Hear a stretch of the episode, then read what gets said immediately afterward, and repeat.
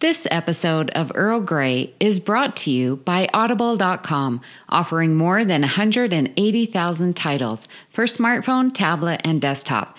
To get a free audiobook of your choice and help Trek FM at the same time, visit audibletrial.com slash trekfm and also by Enterprise in Space, an international program of the nonprofit National Space Society. Find out how you can help science and education and become a virtual crew member aboard the NSS Enterprise Orbiter by visiting enterpriseinspace.org. Hi, this is Robert O'Reilly. My name is Gowron. Honor to you and your house. You're listening to Trek FM.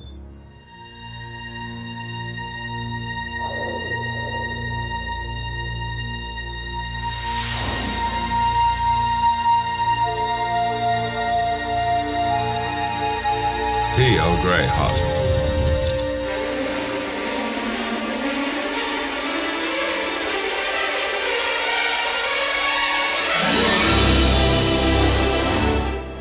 Welcome, listeners, to another episode of Earl Grey, Trek FM's dedicated podcast to the next generation. I'm your host, Amy Nelson, and joined with me today are, as usual, Justin Oser and Richard Marquez. Justin, how are you doing? We had a Thanksgiving weekend. I'm doing great. You know, spent some time with with family, had a good meal, had some nice days off of work, so it was it was great. How about you, Amy? Uh, very, very good. I uh, actually went away. I had the whole week off, so it was very productive and enjoyable, relaxing. I could go on and on. It was great. I am very thankful. Now, Richard, how are you doing today? Good, good. Um, How was your Thanksgiving? it, it, it was half chaotic and not, but Oh, it must have been with isn't? family. Yeah, yeah, no kidding, right? As always. Well, we are doing finishing our second part today of actors who got their first start. Again, we just wanted to thank Standard Orbit for this fabulous idea. Ken Tripp, don't be sending any lawyers to us. Um, but we're going to be looking at actors from seasons five through seven, and then also uh, in the movies. Um, but before we get going, um, Justin, you have an email, some uh, feedback that you want to read? I do. So we received an email from Alexander Bohm. I hope I'm pronouncing that right. From Germany, and I love that we have listeners from all over the world. Um, and he had listened to our recent uh, episode, number 203, where uh, Richard and Patrick Devlin and I did a commentary on the episode "The Quality of Life." and Someone listened. some people did actually listen, and this email is proof. No, I'm sure a lot of people did. uh, so he said, Greetings. I just had the pleasure of listening to Earl Grey episode 203, in which, among other things, the definition of life was being discussed. That caught my attention, especially because I just recently finished writing a seminar paper on that exact topic for university. Right now, many papers are published on the topic of process philosophy regarding biology, and for instance, the question if viruses are alive. At its very core, this theory states that alive is not an intrinsic attribute that can be assigned to any one thing, but instead, life is a complex interaction between processes and something can be called alive for as long as it is participating in such interactions. What's interesting about that theory is that there are no hard lines. You cannot define a set of rules that something has to adhere to to be called alive. Basically, we recognize that the, that the term alive is just a human concept to roughly describe certain states, but has no real, hard, set natural basis to it. I think it is very, very cool that Star Trek sort of foreshadowed this concept by blurring the line with Data's example of fire in the discussed episode. He is basically already proposing that instead of searching for a clear definition in nature, which doesn't exist, we need to make up our own minds about it and tread every instance of life on individual terms.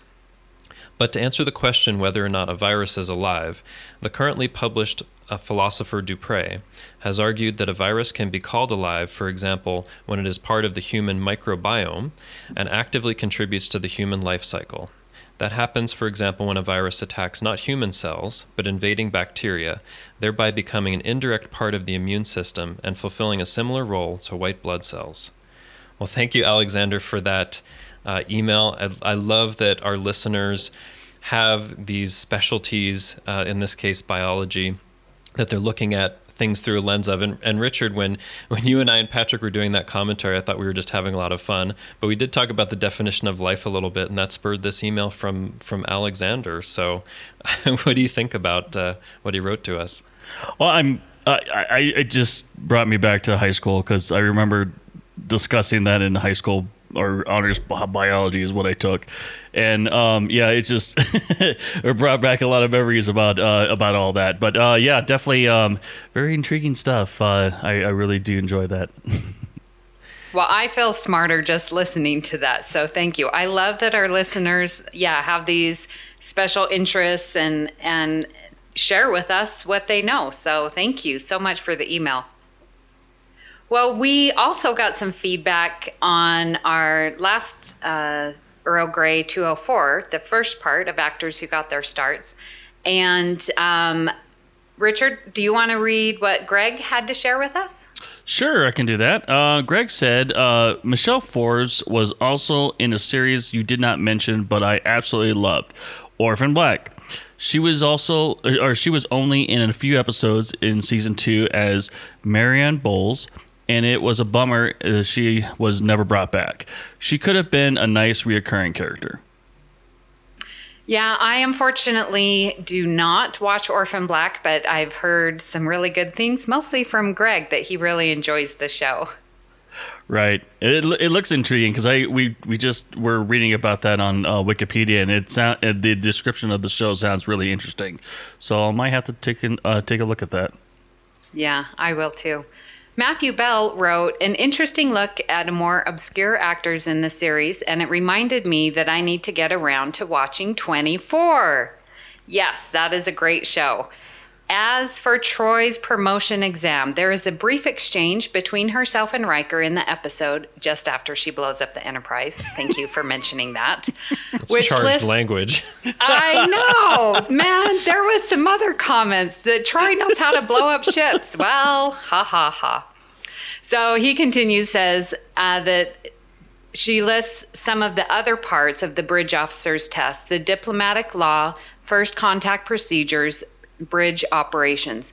Apparently, she passed all of those easily. Of course, because she's smart. It's just the engineering qualification in hologram form, which she can't beat. So, yeah, that does go to prove that it's not just one test, but there are multiple tests, which we sort of figured to become an officer. Hmm. Yeah. Yeah. But yes, watch 24. yes. So, listeners, just wanted to remind you please um, go ahead and leave us a iTunes review and star rating. We have an amazing uh, giveaway if you do that, and it goes through December 31st. So, you've still got another month and a couple weeks. So, about six weeks. Uh, where you can uh, leave us a written review and your name will be entered into a drawing. And that is the amazing uh, Juan Ortiz TNG 30th anniversary, and it's his artwork that covers every episode of The Next Generation. And it's beautiful. Well, we've talked about it before. I love it. Justin and I have it, and we want to share that with you, the listeners. So please go ahead and leave us a written review and a star rating. It really helps other listeners to find our show and to become more active. Well, as we look at the actors who got their start, one of the most popular and favorite characters who got their start on Next Generation is Ashley Judd. And we know Chris Jones is very excited. We finally get to talk about Ensign Robin Leffler. She was on season five, episode two and six, and that was uh, Darmok and the Game. So, um, so that was in 1991. So she was able to do quite a bit of other things. Oh, we have to talk about what she actually did on those episodes. Oh, okay. Right? well, Justin, tell us we about. keep Chris listening here. You know. Oh, okay. Well, Justin, tell us about Rob, Robin Leffler. Well, so I mean, the first appearance she had is, was in Darmok, and she just has kind of a, a small role there. But then they brought her back in the game where she actually has a sizable role, um, along with. Um, you know Leffler and Wesley Crusher trying to figure out this mystery of why everybody is totally into this game and and kind of getting taken over. And I think she does a really great job of kind of balancing, um, you know, being a, a really good Starfleet officer with being kind of a personable and, and, and friendly person. I mean, I think it was it was really great, and I'm kind of surprised they didn't bring her back for for more episodes. I, I liked her a lot in, in those episodes, especially the game. Yeah, it's not like she. uh, It's not like she became like a huge stardom right after that. Because like what her next credits like in 1996 or something like that. Well, the next one that we that we have there, Yeah. um, although she yeah, did come she did from a- some other things in between, but yeah, the the next big one, yeah, 1996, she played Carla Brigance in A Time to Kill, which was awesome. Um, Libby in 1999 for Double Jeopardy. Did you guys see that movie? I love that movie. In fact, I own it. it's so good. Well, tell us Um, about it. Oh shoot! Tell me more. Tell me Okay. more. I haven't seen it. Tell me more. well, it's uh well, Double Jeopardy, and she's like the main character, and uh, she's committed murder or s- okay. I can't tell you about it. It's been too long, Oh, I okay. need to rewatch it. Okay. but it's a murder thing, and then she's the gets away with murder, and then uh, because they drop the charges, and then they actually find out well, that um, she actually did it, but because she was already tried and found not guilty, then they couldn't charge her again. Hmm. Is that, is that the premise, or you just give away the whole movie? I just gave away the whole movie. you asked. Wait, wait. Spoiler alert. Spoiler alert. I mean, it's 1999, so it's been, you know, a couple years. I don't know. Some people have never seen it. I mean, we might have younger listeners that might have never seen Double That's Jeopardy. That's true. I mean, and you guys haven't seen it, so, but I would highly recommend it. Okay. Um, in 2000, she played Lexi Coop, Where the Heart Is. Did you guys see that one? I think that's a drama. It sounds like a Hallmark uh, movie. Yeah, Kinda it's does. one of those feel good drama. I bet Jennifer will know that because she watches the Hallmark channel during this during the winter season. So, yeah, she might know what it is. Yeah. I did see um, in 2002 Divine Secrets of the Yaya Sisterhood, and it was so nice to see her. She did a great job in that, and she played uh, the younger Vivi um, because it's about older women. Anyways, so that was really nice. Um, she played in 2004 Jessica Shepard in Twisted, and that's another really good, like, who done it, uh, you know, murder, crime movie. Did you guys Okay. not see Twisted either? Hey, I told you in the last episode, I probably haven't seen almost everything that we're going to cover, but that's why I'm saying, tell me about it. Yeah, Twisted is really good. It's another one of those. It's you know, like the movie title says, it's you you're thinking one thing and then at the end it's all mixed up. It's that's a really good one. Is it I like Along definitely- Came a Spider? That kind of suspense where it leads Yeah. you to one direction and the reality is, is it's another person. Yeah. Yeah, it's Nice. a good one. Now, for those listeners who have kids, she was Lorraine Nelson in Dolphin Tale in 2011, and then also in 2014, Dolphin Tale 2. Did you see that, Richard, with your young daughter? Uh, no, uh, uh, no, I don't think we have. Um, she's not really into um, animal movies, uh, Okay. but like cartoon with animals, she definitely does. So Yeah, I heard good things about the movie. I just never saw it.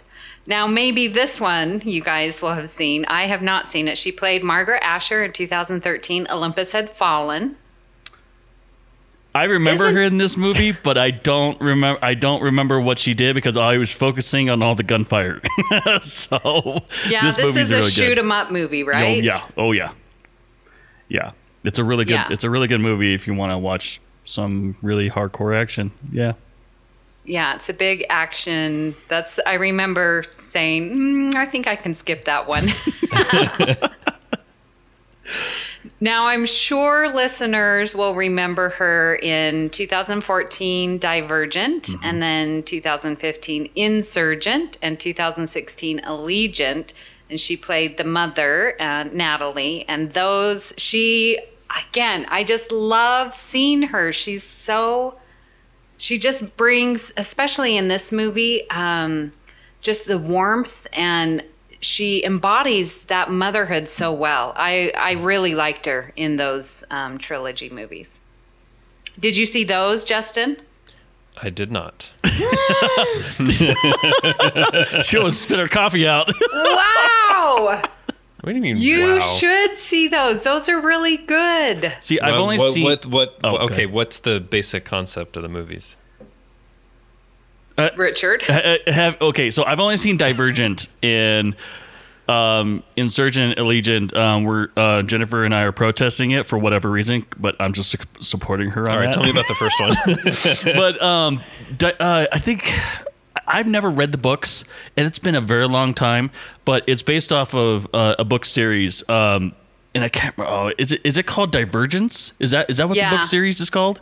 I think so, yeah. I'm not an expert at it, but basically, it's like the city is broken up into four different like cu- different groups of people, like classes, mostly like intellectuals, rich and poor, and all that kind of stuff. And basically, it's breaking the mold.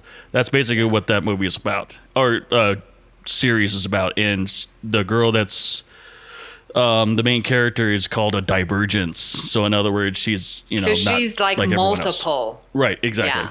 Yeah. Yeah. So. It's it's really good. It seemed it reminded me a lot of Hunger Games. It's that ish. Yeah. I really like Divergent. That was a really good Yeah. movie. I don't. I like I said, I've never seen Insurgent or Allegiant, and I actually want to when she lifts the ban. All right. Well, we'll talk to Jennifer wow, then. a Okay. band, huh? It's, Never she's mind. hardcore. she's hardcore into those books, and she just doesn't think that they're they represent the movie doesn't represent the movie well. Divergent wasn't was was a was a push you know, on that one because she just wanted to see it, but she didn't want to see the others. So I'm like, okay, Mm. Interesting. Well, and most recently we have Ashley Judd uh, playing Beverly Paige in uh, a TV series Twin Peaks. Have any of you seen that? I have not. Not the the newer one, right? Yeah. Yeah, I've been to the restaurant, but not the not the seen the movie. But no, I've never seen it either. Uh uh Well, she definitely has had a very illustrious career both in TV and in movies, and we're glad that she got her start here on The Next Generation. Wait, I want to add something. Even though again, Yes. it's something I haven't seen. I was noticing on her list that she's actually been in this in this show, Berlin Station, that Mer- Michelle Forbes is also on currently. So yeah, There you go. See two these crossovers. next generation people together. Yeah. Yay! All right. Well, let's move on to the next one. Again, super, super famous. Justin, you want to talk about this one? Should I? Richard, do you want to talk about this I one? do want to Richard talk about about this.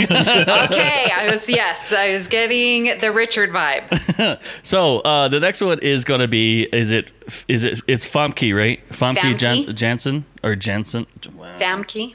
Famke. so um, as we all know her in uh, TNG as Kamala on The Perfect Mate in 1992, season five, episode 21. Yeah, yes, we have indeed talked about that one here.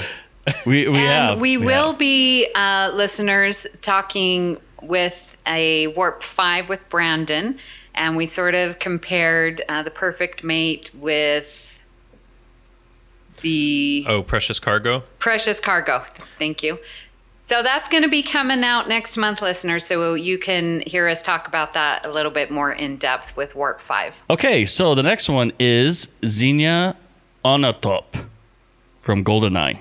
I love that movie. i do too this is one love that, i movie. own myself You know what? Nice. This is one I think I did see because I I was a fan of the Bond movies in the '90s. Oh pierce brosnan bond movies are my favorite I don't care what anyone says. GoldenEye is okay. I know I'm gonna get catch flack for this, but GoldenEye is the best Bond movie. Period.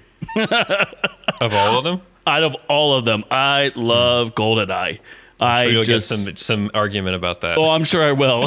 I'm sure I will. We'll probably hear from Lee. We'll probably hear from Matt. yes. and but like, yeah, I absolutely love Goldeneye. It's my favorite movie out of all of them. And I'm seeing Hmm. all of them, and I still it doesn't matter. Goldeneye is the best to me. Yeah.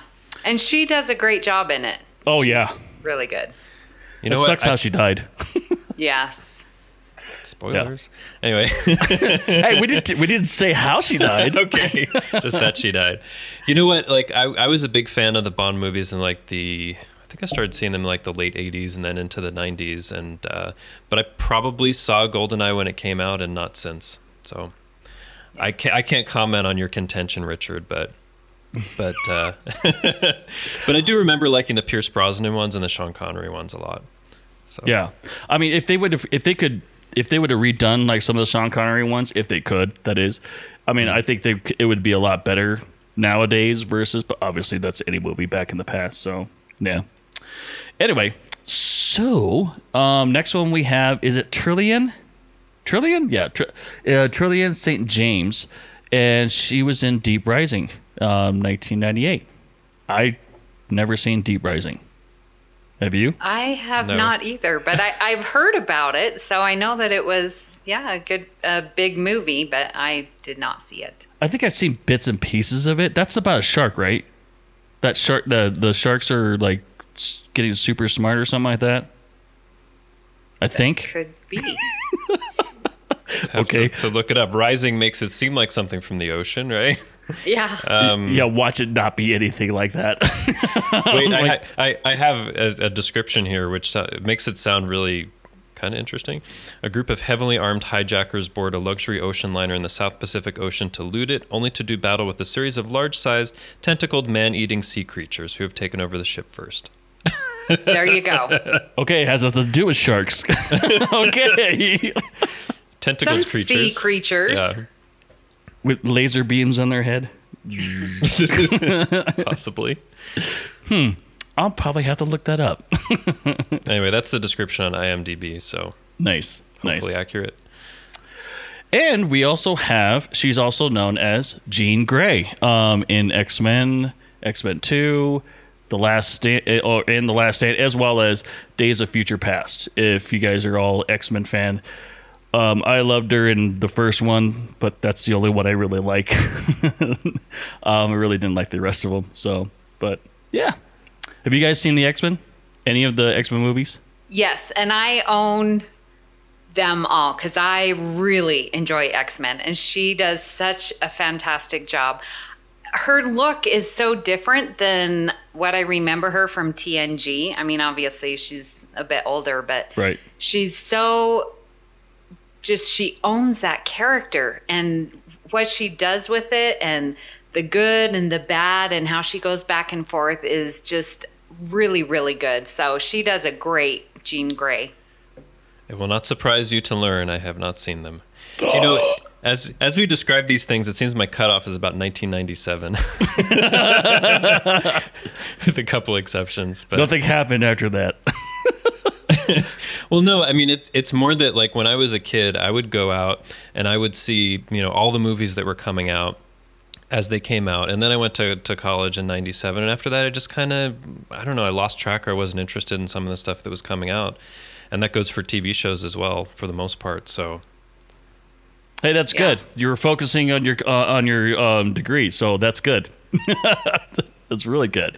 yeah. it just doesn't help us now but it's good oh. Well, hey, hey, I saw Goldeneye, and there's at least one other thing on this list coming up I have seen, so I'm not going to say no to everything. Oh wow. Anyway, well, that's good. But Yeah, I'm yeah. glad you guys enjoyed her character in X Men. I, I, I like her. In, I like her in the original X Men. I mean, I know you know not to. I, I, I I'm a. I, I've been a victim of doing that, comparing the comic books with the movies, and I I know it's not all going to be the same and everything, but it's like it sucks sometimes. but that's just me. So yeah.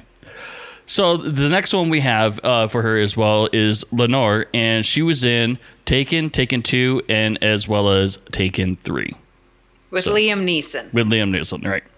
The, They're good movies. I saw Taken, which I really liked. And then Taken Two, I was like, okay, it's just the same thing. And then I didn't even see Taken Three because I'm like, okay, it's the same premise. They like changed nothing. Just someone else was taken. And I'm like, So- okay, let's get a little more creative, please. So the title's very descriptive. So somebody gets kidnapped. Yes. They got What? took. They get and then does somebody else get kidnapped in the second one, or is it the same person? It's the daughter in the second different. one. Okay. No, it's the daughter in the first and the wife in the second. Oh, that's right. And the third one is is it him? I have no idea because I didn't even want to see it. That's right. So they just keep kidnapping people for each movie. yeah, to the same family, and I'm like, really? Well, it makes really? sense. Yeah. Once they made made the second one, you obviously knew there was going to be another one. I mean, there's three of them in the family. so Yeah. So, listeners, I would recommend the first one, 2008, Taken. And then if you want to see the same thing again, just a different person being kidnapped, then see Taken 2 and Taken 3. If you want to see We- him get kidnapped, Yeah, we might get some flack for that, but that's okay. yeah, yeah. Anyway, All right. So that's Famke Janssen. So next, Justin. Sure, I'll do the next one because it actually includes something I've seen besides That's what I was TNG, so- thinking. All right, the next one is Kirsten Dunst, who played Hedril on season seven, episode seven, Dark Page. And as I mentioned, this is one that I uh, rewatched recently, Amy, because I hadn't seen it for a while. yes, that's right. Yeah, and I said it's, it's a really good episode. And in this um, episode, uh, Kirsten Dunst plays Hedril, who's one of the children of the telepathic race, right? Um, and she does a really good job. I think at the time she was like ten or eleven years old, but she's she's really good at at this uh, this role in in the episode. But I, I think it's kind of a, a a difficult role to do in kind of this intense episode. Richard, have you taken the opportunity to rewatch Dark Page lately? are we still doing taking jokes? No, I was kidding. uh, no, I have not. But I do remember seeing her face before. And uh, it, does she have like different kind of ears? Yeah, there. Well, Yeah. no, it it it's almost like it's it's weird because it almost looks like there's like brain matter on the outside of their heads. Mm-hmm. oh, oh, yeah, yeah, yeah, yeah. Okay, got it. It looks like they have like some kind of handle or something like that. Yeah. Well, not a handle. I mean, it, it kind of mm-hmm. looked. I mean, especially like in in Kirsten Dunst's makeup, it looks like they just kind of glued some light colored kind of. You know, they've got swirly things. I don't know. It, all I can say is it seems like there's brain matter. just look up a picture. Hold on, hold on. I'm gonna do it night right now. because it looks Dark i mean and, and like the adults it doesn't look quite as like stuck on but for hers it looks a little bit stuck on Uh, it does look like it's stuck on. Looks like some. It does look like brain matter. it does Well, that aside, she did Anyway, very she well, did a and great she's job. a very young actress. yeah she's very I very want young that dog at the that's next to her. oh no, no, that's the, yeah. No, never mind. Okay. Sorry, tangent. so anyway she she was i think she was great as as hedril in, in dark page which was one of her first roles uh, and then she went on to play Mary Jane Watson in the Spider-Man films, which it will not surprise you. I think I have not seen. Have you guys? Nope, I don't remember that. I love her in uh, in the Spider-Man movies. I really do. Yeah, I I, I, I know exactly what you're talking about. I've seen I've seen them all, so I lo- I love her in those movies. And like, great. what kind of character does she play? Well, Mary Jane is the love interest of Spider-Man, and basically, Oh yes. Yeah. Okay. Okay. yeah. So she's yeah, like I said, she's the she's the uh, love interest of Spider-Man, and Right. So this was some years later. yeah, exactly. Yeah. Oh yeah, yeah, yeah. yeah. Okay, cool. Yeah, I just haven't seen those. Were there three movies she's in? Is that right? I think it's three. Uh, It might be three. Yeah, I think so. Because I think they changed the Mary Jane character. Uh, yeah, they did. They, uh, they changed the Mary Jane character for the next uh, actor. I can't remember his name. Um, but um, yeah, uh, I think she. I think she either it's either one or one or, or two or three. It's it's one of those two. So okay. yeah. All right. Excellent. Um, but then what we also have is she played uh, Claudia in 1994's Interview with the Vampire, The Vampire Chronicles. Now, I don't think I've seen this. However, I did read the original Interview with the Vampire book. in the 90s, and I really liked that a lot. Um, but did you guys see the, I guess the movie adapt? Or is this this is a movie adaptation, right? Are you talking about the um, uh, uh, Tom? The, is it Tom Cruise that was on, in the interview of the vampire? Oh, that sounds Ye- right. Yeah. Yeah. I, I didn't see that one. No, I've never And seen it either. And it's funny because it came out in '94. I think I'd read the book um, right before that, so I'm I'm kind of surprised I didn't. I don't think I saw it. I think at the time I was like, "This is great to read about, but this is going to freak me out on the screen," so I didn't see it. But but anyway, No. that that was another role. um, and then after that, she played Judy Shepard in 1995's Jumanji, which I have seen. Yay! I think I saw it shortly after it came out, and that's the one where like the it's with Robin Williams, and they're playing this game, and the game comes to life, right? So there are all these animals that come out of the game and and stuff. It's I think it's a fun movie. So was she was she just one of the? She must have been one of the kids in the family because this was just a couple years after a TNG role, right? right, she was definitely younger. Um, I would. I, uh, what the, she looked uh, what about twelve or ten or 12 or twelve 13, in ni- no, I mean in 1993. I mean, Oh, in '93, I think she was like 10 or 11. Okay, so yeah, a she's probably about twelve or thirteen. Yeah, right around when she did Jumanji, because she was still fairly young, but she wasn't young to where she looked like she, in Dark Page. But uh, yeah, yeah, uh, yeah, yeah. But you like the movie? I love the movie. The movie's great. great fun. We can't wait until the new one comes out. Oh, is there a new one coming? yeah, with the Rock and um, uh, oh, I can't remember the actors.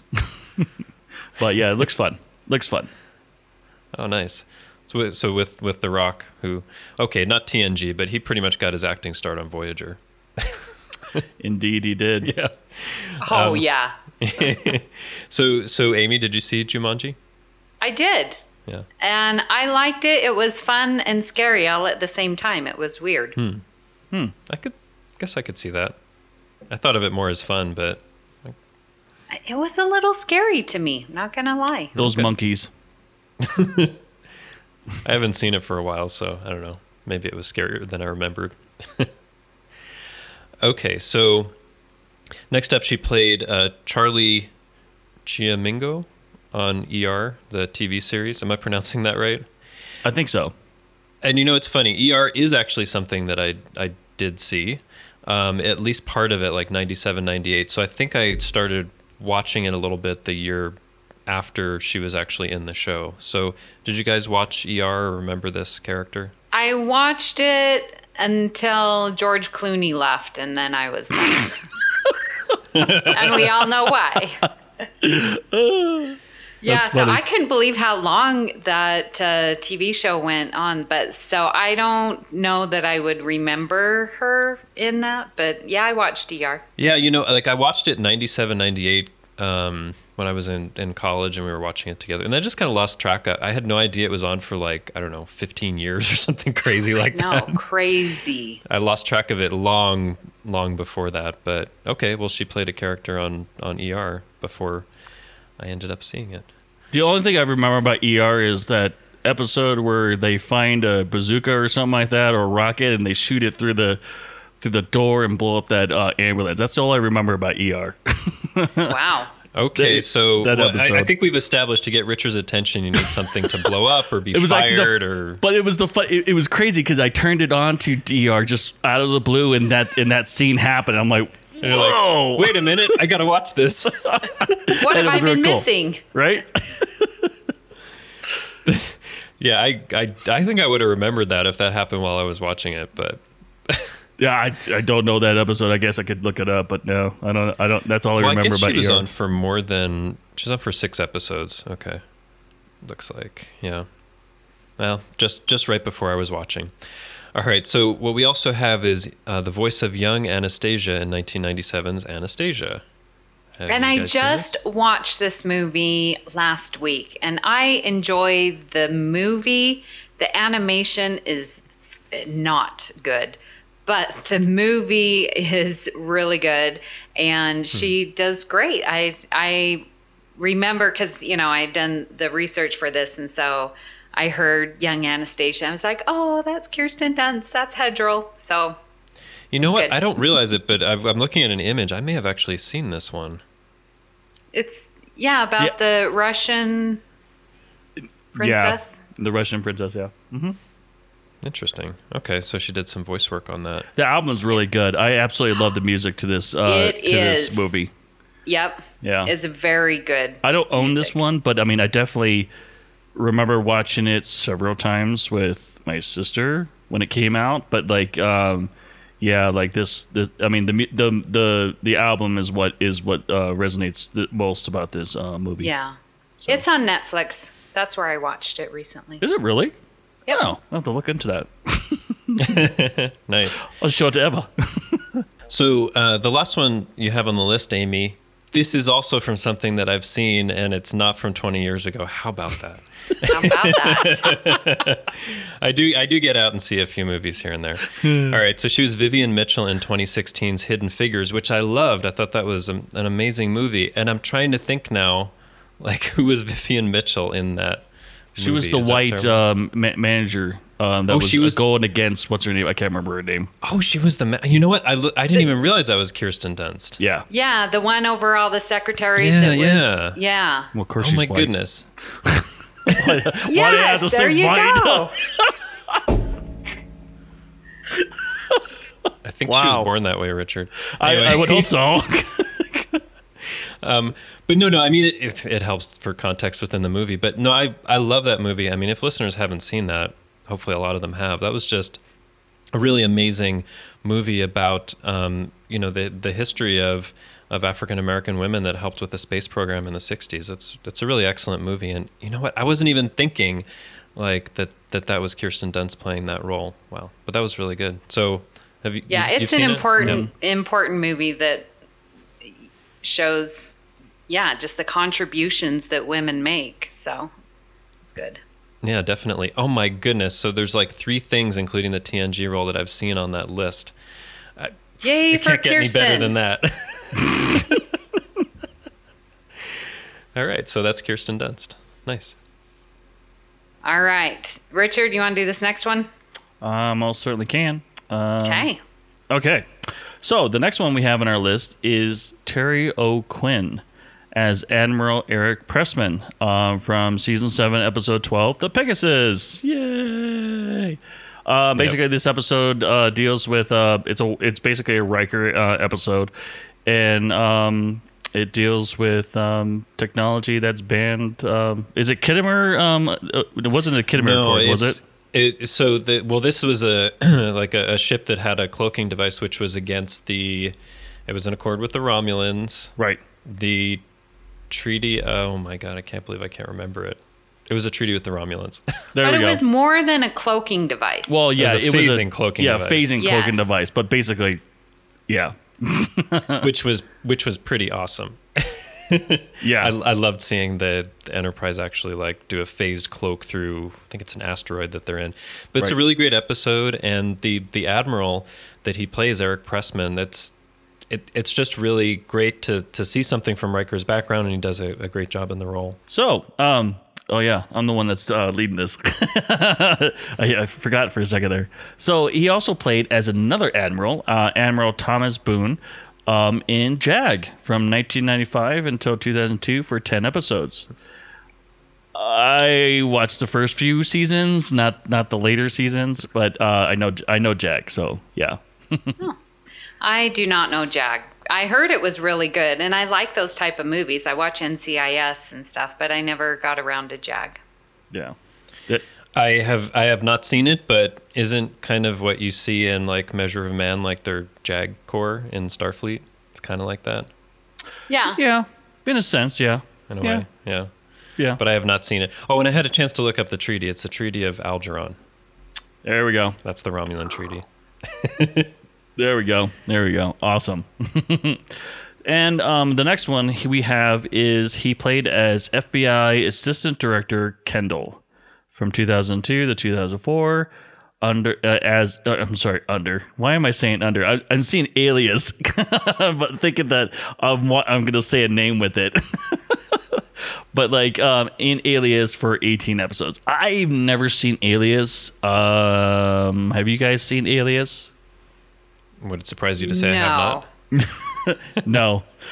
I, I heard it's a good TV show, but then again, it only looks. I don't know how long it lasted, so I'm assuming it is. I hope so. I hope so. It was on for like six seasons. It looks like Is it? five Oh. seasons. Okay, but no, I didn't see it. No, neither did I. So okay. So um, he also played as General Nicholas uh, Alexander from 2003 to 2004 in The West Wing. Another show I've never seen before. Have you oh, seen really? it? No, I, I mean, come on. Of course I haven't, but because I haven't seen any of the other high-profile things we've talked about. But I've heard pe- a lot of people talk about it at the time, but I have never seen it. Have you, Amy? Yes. Okay. The West Wing is really, really good. In fact, I've been thinking about going and doing a rewatch of it. I love that political and it's just relevant and it's so good and smart and the fast talkers and the I just love that kind of thing. And I don't remember him. I mean, it was only seven episodes, and West Wing went on for many, many seasons. So, um, but I definitely would highly recommend West Wing. It looks like er- uh, Terry O'Quinn got cast in a lot of like authority figure roles. Two admirals, Exactly. FBI Yeah. assistant director, general. Like he, he must have that that kind of It's got that Weight air to about him. it. yeah Yeah. Nice. so the next one we have is he was John Locke from 2004 to 2010 and uh, for 117 episodes, which I don't understand. Um, under Lost. um, yeah, I didn't. I was not a fan of Lost at all. So, were you guys This a fan is of Lost? what most people probably recognize him for because Probably. when I, you know, hear Terry O'Quinn, they're like, "Oh, he was Locke on Lost," and I myself have not seen it. My mother really enjoyed Lost, and I just I never picked it up. You know, it's it's a funny thing. I heard so much about Lost dur- during its run, but I'd never watched it. And sometimes I make a point like if it's something that everybody's talking about or that's really popular, I'll just avoid it because I don't want to watch what everybody else is. Maybe that's weird, but I never saw it. you got lo- You got Lost out there. Yeah, I mean, and sometimes like I'll read about the premise, and like I said before, for the most part, besides Star Trek, I'm I'm into to comedies more than mm-hmm. than dramas. So it has to be a really compelling drama that isn't just about like you know murder intrigue, but that's tough. I heard it was Well, really. and I oh, go ahead. Go ahead. Go. Well, I think this was one of the shows that sort of changed or was in that where you're changing the formula of what an episode looks like and the long, huge arcs and telling just a little bit of the story, a little bit here. And so it was so, um, like kept you hanging week after week after week that you never got any answers and i think that was one of the things that s- steered me away from it because i mm. like episodic tv Yeah. and this was definitely not i think i saw one episode or maybe i think i saw two because my mother was so into it. Mm-hmm. And i was like the story isn't going anywhere. I got really frustrated and just dropped it. Yeah, I mean, I think that the from what I've heard at least that Lost is one of those things that that really kind of uh, ramped up people's interest in serialized TV and doing things week after week. But it wasn't kind of the first to to do that. yeah but, no i think it just yeah but it, followed. but it, but I remember like it was such a huge thing, and people were talking about what's going to happen next and all this stuff. But Isn't maybe maybe the listeners can correct me or not, but um, isn't Lost where J.J. Abrams also um, really got his stardom, like into TV and every and, and whatnot, and then obviously eventually got to you know beyond. Well, Mike Mike Mike Schindler wouldn't be able to tell us for sure, but I yeah, I think it is one of those things that was one of the first important kind of prominent things that he did because he was actually like a co-creator of the of the show. yeah, because I, I- every time I hear Lost, I always hear J.J. Abrams Mm-hmm. constantly about Lost, and I'm like, okay, all right, it's Lost. I think he was a big he was a big force behind it, and it might have been one of the reasons why they wanted him to, you know, helm the Star Trek Kelvin movies. right, right. Yeah, Okay, good point. Yeah. There we go. TOS, we're backing you up. the last one we have on his list and that he played as Joe White on Hawaii Five O for 14 episodes. Have you guys seen Yeah. Hawaii Five O? Not not the not the original, but the new one. The new one. Yeah, the TV mm-hmm. one. Okay. Nope. You know, because I saw I saw the original, it's kind of interesting. I've seen a few episodes, but not. I wasn't interested enough that I was like, "Oh my goodness, they're remaking Hawaii Five O. I can't wait." yeah, that was one of those that's like, oh, they're remaking another 80s show. Do I really have to? Nope, I don't have to, and I didn't. They should have done what they did with Baywatch, and they should have just made it into a movie. Ugh. Oh come on! You didn't like Baywatch? No, I didn't like the TV, and I didn't see the movie. no, not Baywatch. Amy, Richard, Amy, wait, wait. Amy. You, you like Baywatch, where there are like explosions and conflict? I like and- that. I, I- so I'm just glad that they didn't redo the TV series. I love that they did a movie and then that's it. And The Rock was friggin' awesome in it. And um, uh, what's his name? Um, that's also in the movie. Um, I can't remember his name anymore. But anyway, but um, they, they they did a really good job. I, and, and you know, I hope it stays there and that's it. And uh, but they, I think they did a really good job. You know, very uh, good nod to the original Baywatch. But like with Hi- Hawaii Five O, sorry, getting back to Hawaii Five O. um, um, I just lost track what I was saying. Oh yeah. Um, so I, it, you know, I only watched the first season. Really wasn't, really wasn't compelling to, uh, for me um, to uh, to watch it after that. So I don't know. and it's and it's been on for like uh, eight seasons now. Isn't that crazy? Yeah. Which I don't. Un- yeah, Somebody's watching it. I'm sure. yeah, I'm sure. I'm sure. so yeah. All right. Well, that wraps up our uh, TV shows. And there were some actors who got their start on the movies. And um, Justin, why don't you start us off? Okay, so next we have uh, Adam Scott, and he was in Star Trek First Contact as a Defiant Conn officer. I think he's the one that says it's the Enterprise as as they're appearing to to confront the Borg cube. Um, Yes. I, he doesn't have a huge role, but I think it is one of the first things he did back in 1996. I don't know if you guys want to comment on that. It's like a short thing of him as the conn, conn officer and a couple yeah, lines. he was just one of those extras, yeah, with a line and therefore a credit. So, but he did do some other things. It's a memorable line though because it kind of cues the Enterprise E coming up to confront the Borg cube, which is cool. But yeah, that was his his role. Um, but then um, we have a, a couple other things that he went on to do later on. He played Derek in 2008's Step Brothers. Is that something you guys have seen? no, it's one of those stupid comedies that I don't watch. just my opinion. Isn't that Okay. Will? Fer- isn't it the Will Fer- uh, Will Ferrell movie? Yes. Yeah. I mean, I, I stay like, away I- from Will Ferrell. what? He's completely. He hilarious. fun- I, he's not always funny, but I think he is funny in certain things. I'm, I'm probably in the middle between Amy and Richard. Richard probably thinks he's hilarious in everything.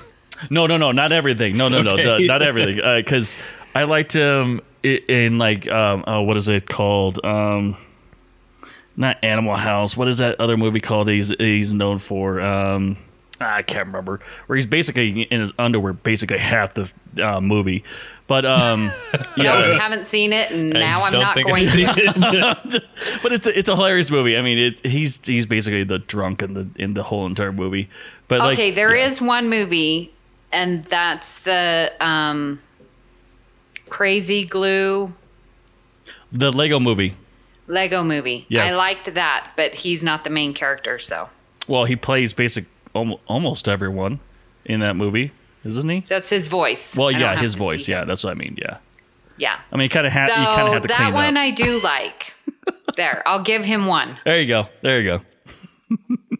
but not all of his movies I like. I mean, it's not like um, Adam Sandler with all all his slapstick movies and all that kind of stuff. But yeah, yeah. All right, but back to Adam Scott. so, what what he's I think most well known for is playing Ben Wyatt in 97 episodes of Parks and Recreation. Now, this is actually something where I did see an episode or two, and I just wasn't into it. Have you guys seen it or like it? I've never seen Parks and Rec.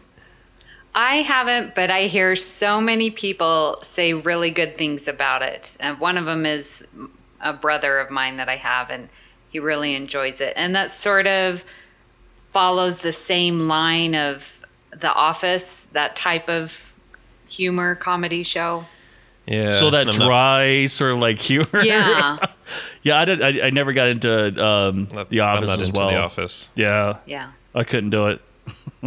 Yeah. But yeah, I mean, it, I think uh, for Parks and Rec, it's also that similar style, like that kind of uh, mockumentary style, where it's like they're just kind of going around and showing you what it's what it's really like. And I that usually doesn't work too well for me. But but anyway, he's you know 97 episodes. That's Yeah. that's great. Yeah. There we go. So this one I sort of snuck in on us. Um, Bryan Singer. Now he actually is not known as being an actor, but he did play Kelly, the tactical officer on Nemesis 2002. This was his first acting. Um, however, he had been uh, producing and directing uh, other movies, so I sort of snuck him in because he did get his first acting here on Nemesis, and we all know I love Nemesis. Yes, so, but what other things? Tell me more. So- tell me more. yes, I can. We have a few hours. Why do you like? Oh no, we already did that before. So, but some of the things that he's done, um, again, like I said, uh, he is very well known uh, director of X Men and director and executive, executive producer on X Men 2. He did uh, directed Superman Returns. He was the director of Val Valkyrie. Valkyrie. Yep. Uh, the Tom Cruise one, uh, Valkyrie. Yep. Valkyrie. Okay.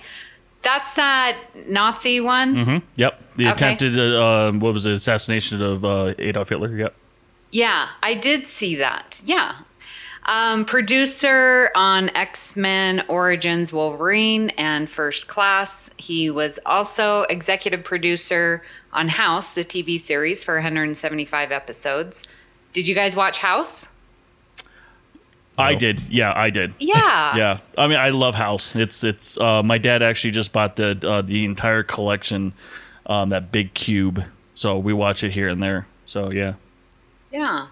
Yeah, I, I watched House, I think around near the last few, I sort of dropped off. I was getting done with it. But yeah, I watched it for quite a few of its seasons. yeah. You should watch the last few episodes. They they got really good. Obviously, they knew they're gonna get canceled, but yeah, Yeah. um, But it you should watch it. It looks like on IMDb there was an episode where he played himself.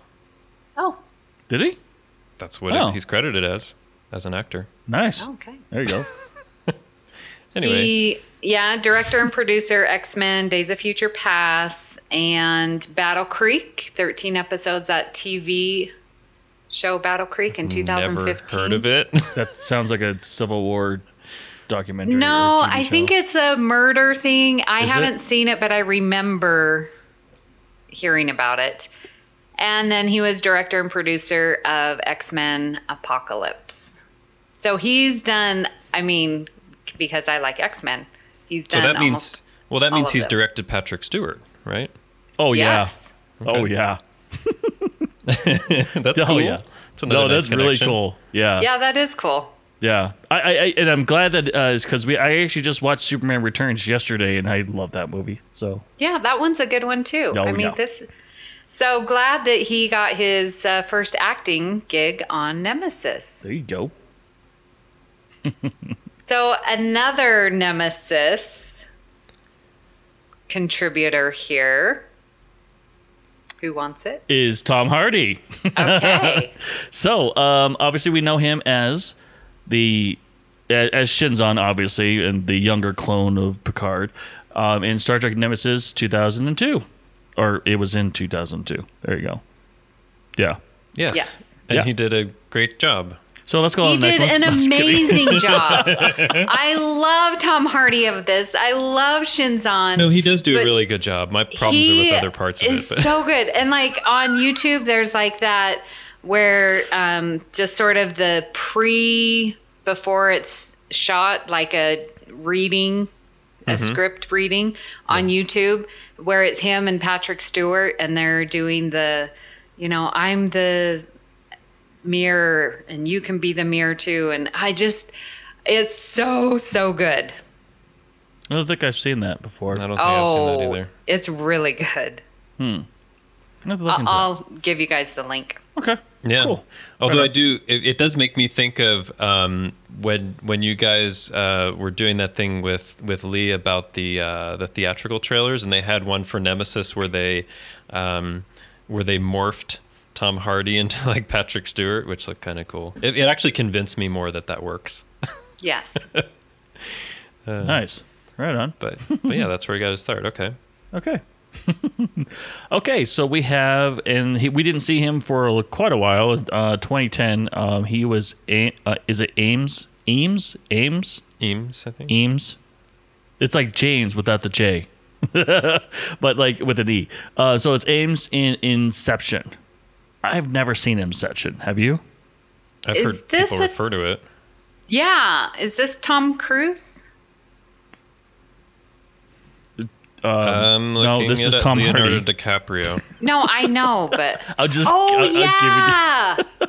it- yeah. okay, so why don't you tell us, uh, Amy? Since you just yeah. figured it so, out. yeah, Leonard DiCaprio. And is this the one where they're. Um, he's stealing. Okay, it says a thief who steals corporate secrets through use of dream sharing technology is given the inverse task of planting an idea into the mind of the CEO. Yeah, I heard a lot of people talk about it. I think even on Trek FM podcast, people talk about Inception level stuff, or that something reminds of of Inception. So I think it's gotten into the consciousness, but I've never seen it. No, neither have I. Uh uh But If I I've heard heard yeah, about it, I I've don't seen remember it, but I think I only. Well, I mean, I only saw it once, so Huh. yes, it's a good one. Well, I guess you've got to see it again to to see what you think of Tom Hardy in it. and everything Yes. will become clear with all the t- podcasts. so, because we'll be on the same page. okay, so we have next is uh, Ricky Tarr um, in Tinker Tailor Soldier Spy, and that was released in 2011. Another movie I've never seen before. I don't know. I what I it is saw about. it once, and I really couldn't tell you much about it, but I've heard good things about it. Have you? I, yeah, I I haven't seen it. I mean, I know it's about espionage and it's based on a John le Carre novel. I mean, there are things that I've like read about or heard about, but I've never seen. So haven't seen it. Okay. All right. Well, maybe we'll have to go take it, check it out. All right.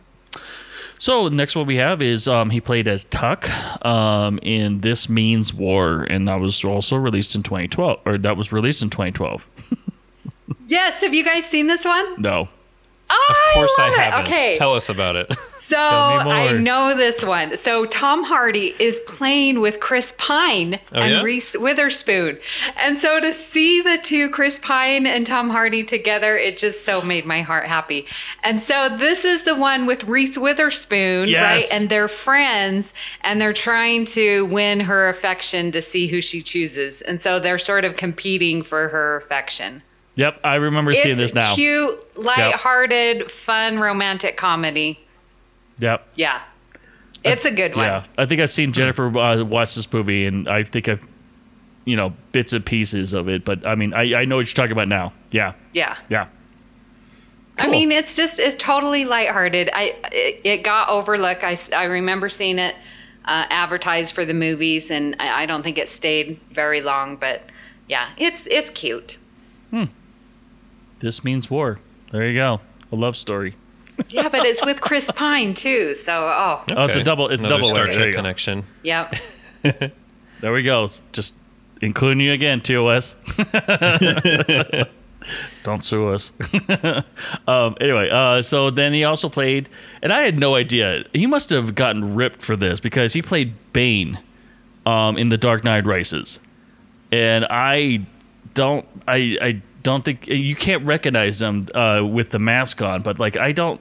I've, uh, he must have just gotten really ripped for that because he, I mean, well, Bane was an an uh, steroid user, so in the movies or in the comic book. Sorry. Well, it was ten years after Nemesis, so definitely, you know, Yeah. bulking up and you know working out. then again, it could be CGI too. I don't know. Yeah. But I like Dark Knight Rises, and uh, when I found out that Bane was Tom Hardy, I was like, oh yeah, I I didn't recognize him from the get go, but I like Dark Knight Rises, and he does a great job as Bane. All right. it won't surprise you to say, for me to say, the last time I have not seen it. Oh, just You should see Actually- the Dark Knight Rises. It's really. you know what? movie. Actually, I think the last Batman movie I saw was the one in 1989. Honestly. so the original. Anyway. yeah, because I remember I was a kid and I was excited about that, and I saw it and I was like, "Oh, this is this is good," and I just didn't bother with any of the rest. Uh, I, I will say this: that that is by far the best one out of all of them, or at least in my opinion, that's the best one out of who's going to fight with you about that one? You, uh, you bring it on up. Let's go. so, uh, yeah, definitely. Uh, but I mean, the the Dark Knight movie, the series or trilogy is actually really, really, really good. I would say it's probably on par uh, with um, with the first one. yeah, it's my favorite Batman series. Those Nolan ones, right? You mean you didn't like George Clooney or uh, Val Kilmer or, or anything like that? No, Because no one could beat Michael Keaton. no. But yeah, good series, good series. So um, the next one is Max Rockatansky. Rockatansky. Rockatansky. There we go. In Mad Max uh, Fury Road, and that was also that was also that was released in 2015. I've never seen Mad Max uh, Fury Road. I've seen the first one, but not this one. So, Why did you not see the second one? um, is there a ban on that too? no, it was a trade embargo. No, just kidding. Um, no, I I just it didn't appeal to me um, uh, from all the trailers and everything. I think I might have seen it like bits and pieces of it, but I've never actually seen sat down and seen the whole entire movie. So Yeah, I did not see Mad Max or Fury Road, so it didn't seem to interest me when I saw the previews. So, yeah, and I'm assuming Justin, you haven't seen this movie. That would be correct. Next. No, Pretty safe assumption going on If here. If it's after 1997, it's a pretty safe assumption, with just like with that one exception for Hidden Figures. But yeah, there we go. I'm glad you guys have seen some of these because otherwise it would be really boring if it was just me saying I haven't seen it. I haven't seen it. Yeah, yeah, that would be boring. Uh, Inception? Nope. Uh, Ticket? No. Mm-mm, no. I don't even know what that means.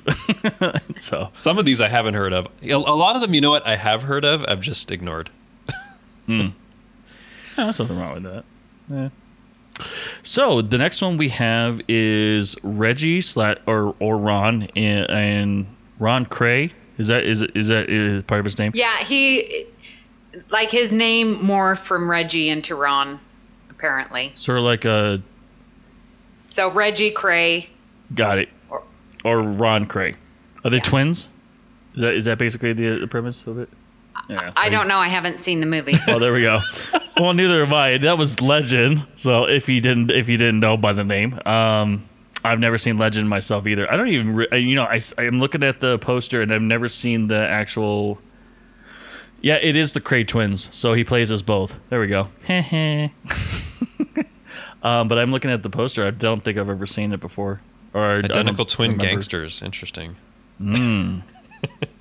Oh, I think I wanted to see this. Gruesome okay, career I'm to definitely downfall. gonna have to. In prison Get for this life one. in 1969. Hmm. Interesting. Okay. Oh.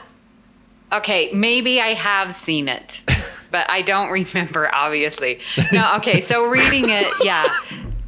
The identical twin gangsters, Ronald and Reggie Kray, terrorized London during the 1960s. Okay, yeah, I do remember. It's um, pretty. Um, Good. it's a gangster movie, so Oh. violent, and they do some bad things. So. But then on my list to watch. okay, no, just kidding. anyway, so Oh, good. I have seen one. Okay, good. okay. Uh, he also played as John Fitzgerald uh, in The Revenant in 2015. Did you not see this? I thought for sure you would have, Richard. Didn't This you? is the gory battle. Which battle was it? It says it's about fur trading in the 1820s, Yeah.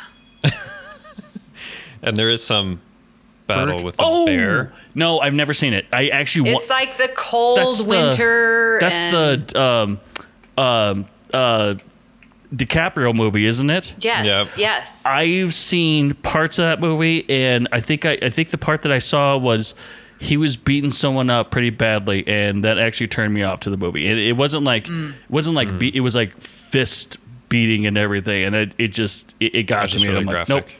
nope, nope, that nope, that's not me. I don't like I don't like those kind of movies where someone's Mm.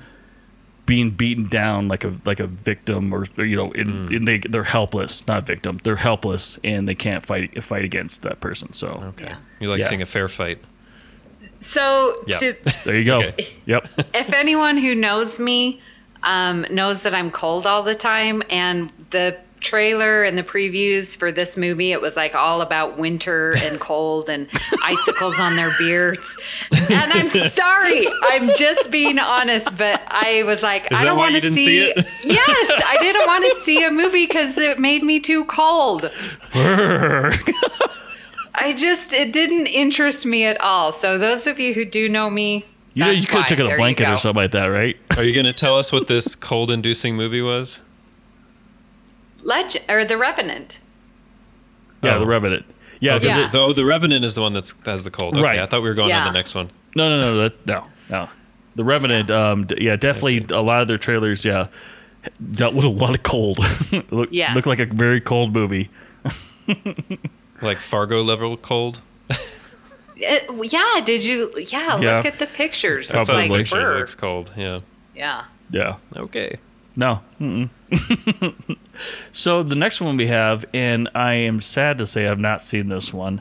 Uh, Farrer, Farrer, Far, yeah, Farrier, Far- maybe? Farrier. There we go. Yeah, there- yeah, that works. Barrier? Farrier. Maybe. Because I'm thinking it's, you know, Yeah. over there across the pond.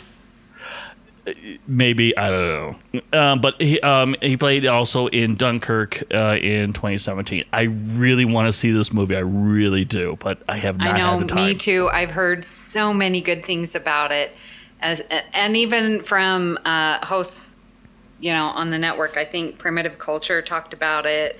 And it's something that I definitely want to see. And it's an important movie to see based on, you know, real events and hey, you know, I I World haven't War II. I haven't seen it, but I do know that Dunkirk was one of the most important things that happened in the 20th century, probably because if they hadn't evacuated all those those troops from the European continent before Hitler's army, the World War II could have gone very differently. So I think it looks at a really pivotal moment, but I haven't seen it yet.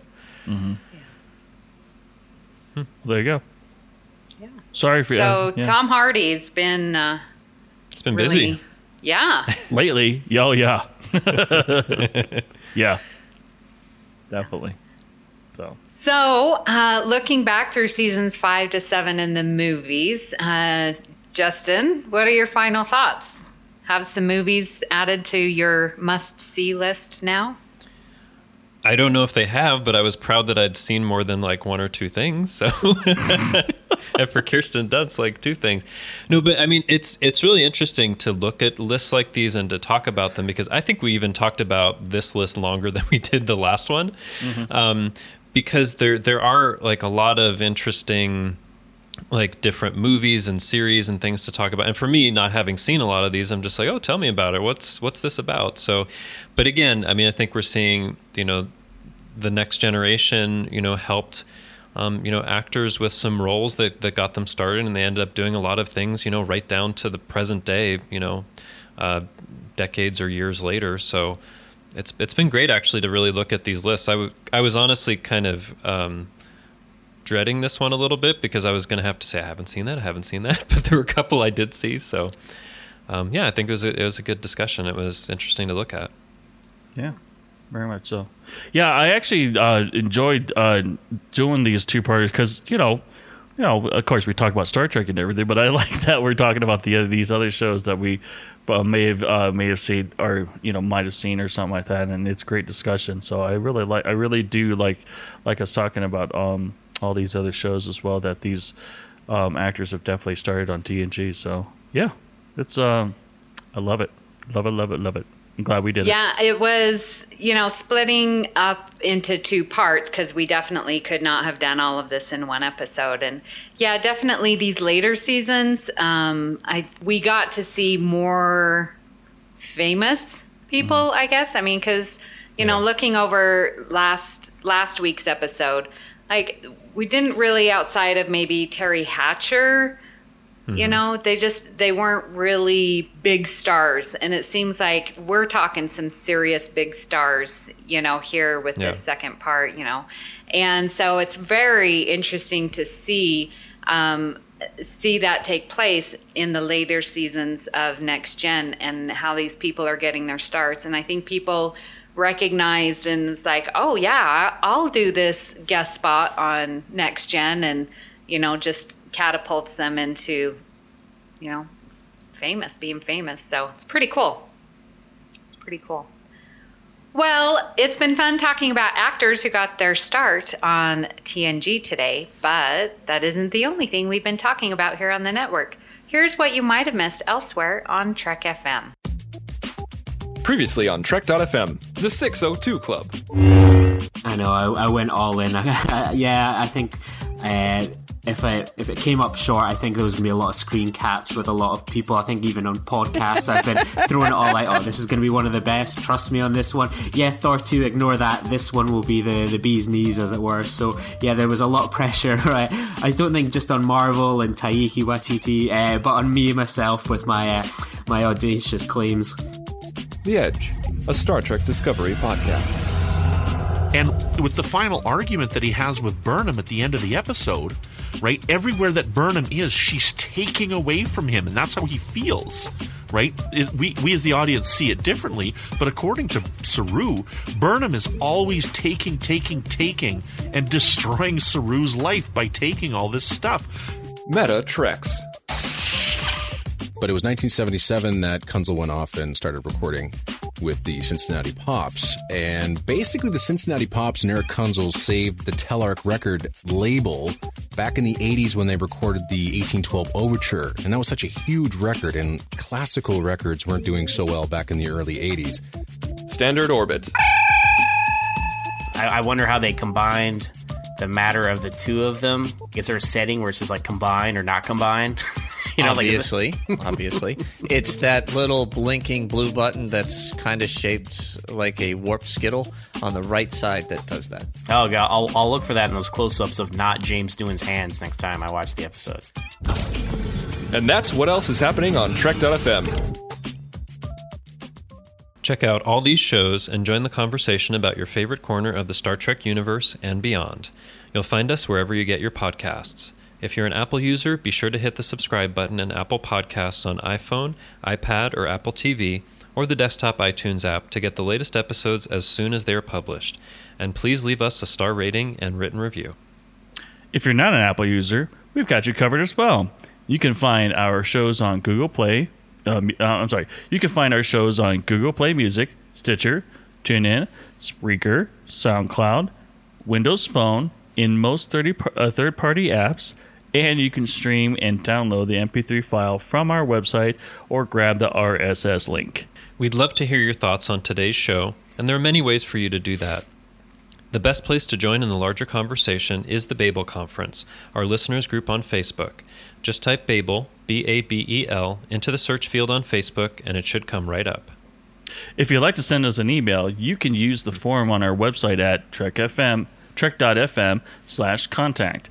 Choose to send to our show and select Earl Grey. That will come straight to us.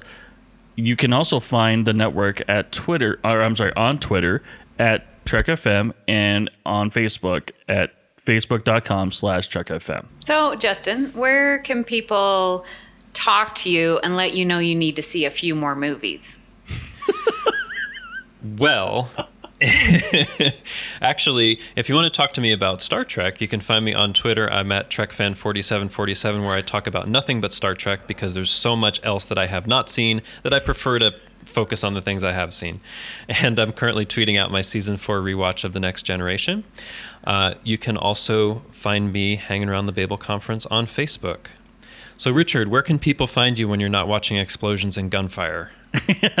well, right now I'm actually starting on Battlestar Galactica, and uh, the new one, not the not the. Well, I've seen the old one, and I absolutely love it. so yeah, so more explosions and gunfire, so we're good.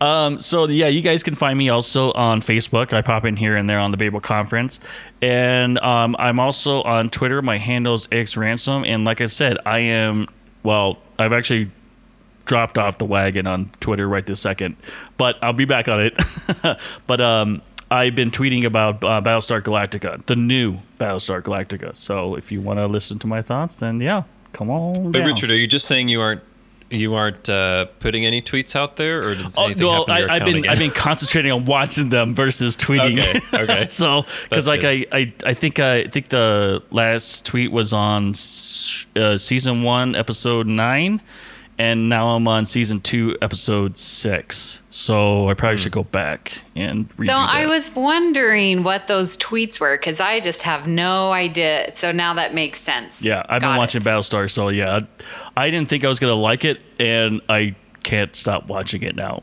you haven't seen it before. Cool. no, I've never seen the new one before. No, this is the first. So, I tried It's really and, cool. and I failed. did you? You didn't like it? I didn't. Well, this is probably a topic for a different conversation, but but yeah, I you know I I heard a lot about it. I tried it, and I've tried a couple of times, and I get maybe like 15 or 20 minutes in and I'm just like I'd rather be watching Star Trek right now. But that's just my personal opinion. It's it's it's rough few um, uh, first episodes, but it's it's really. It, I mean, obviously, it lays the gra- uh, the foundation of it. So it's I think it's really good. Yeah. So I have to tell me which one to skip to after the first few episodes. okay, okay. So, Amy, where can everyone find you on the network or uh, find you? Yeah, you can find me on the network. I'm host of The Edge. That's our uh, podcast dedicated to the new Star Trek Discovery and having a really fun time with that. Uh, you can find me on Twitter at Miss Amy Nelson, but my favorite place is on the Babel Conference. If you'd like to help us keep all our shows coming to you each week, you can become a patron of the network on Patreon. Visit patreon.com slash trekfm. That's P-A-T-R-E-O-N dot com slash trekfm to get all the details. Perks include early access to episodes, exclusive content, producer credits, and more available through our special patrons website, The Patron Zone. It requires a great deal of money to produce, host, and distribute these shows each month. We really appreciate any support you can give us and hope you'll join the team. Again, you'll find all the details at patreon.com slash trekfm. And we'd like to take this time to thank our associate producers, Norman C. Lao, Justin Oser, and Michael Hueter. Thank you so much for supporting Trek FM and Earl Grey. Well, thank you for listening, and we hope that you join us next time for another cup of Earl Grey. Things are only impossible until they're not. Tell me more. Tell me more. Great joy and gratitude.